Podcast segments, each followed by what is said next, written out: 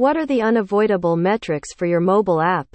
If you've just finished app development from a mobile application development company, you might be tempted to relax and enjoy the fruits of your labor. In order to be a success, you have to accept the fact that this isn't possible. App development, as you may be aware, is time consuming and expensive. Your investment will not be recouped if all of your hard work is wasted. It's critical that you're constantly looking for ways to get better. Tracking different metrics will let you see how well your app is doing. Confused about how to do that? Let's dig in. Daily active users and monthly active users as a first step.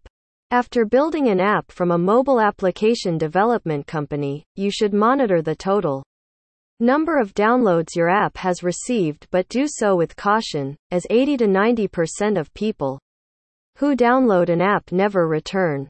Track your active users on a daily or monthly basis to avoid an overcount. Instead of merely counting how many people downloaded the app initially, this data provides product teams with a gauge for gauging the app's usefulness.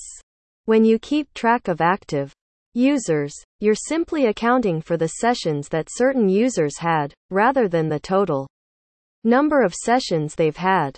Regardless of how many times they visit, they are still considered one active user. DAU is the daily average unique user count, which is calculated over the course of a month. MAU is often calculated using data from the preceding month or the past 30 days.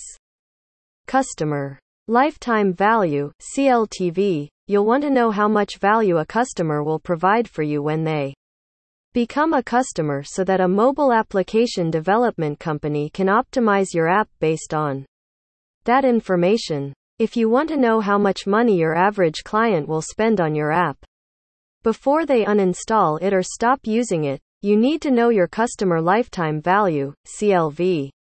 If you're spending more to recruit new users than your CLTV indicates, that's a major warning flag for your firm. If this is the case, you'll have to put in a lot of work to raise your CLTV. Average revenue per user and average revenue per paying user to know if you'll meet your monthly revenue goals and how big of a gap you have to repair. You need to know your average revenue per user. ARPU is a measure of how much money a typical user generates for a business. Looking closer, ARPU and CLTV appear to be very similar. ARPU informs you how much money your users are currently generating for you, while CLTV tells you how much money your customers will be generating for you over the course of their relationship with you. However, the distinction is not that insignificant after all. You can't forecast how much money a user will create for you over the course of their lifetime. With ARPU, which necessitates the use of CLTV for the purpose of predicting future revenue and thus making business decisions. Estimating app performance One way to tell if a mobile application development company worked well on the app is to measure its performance.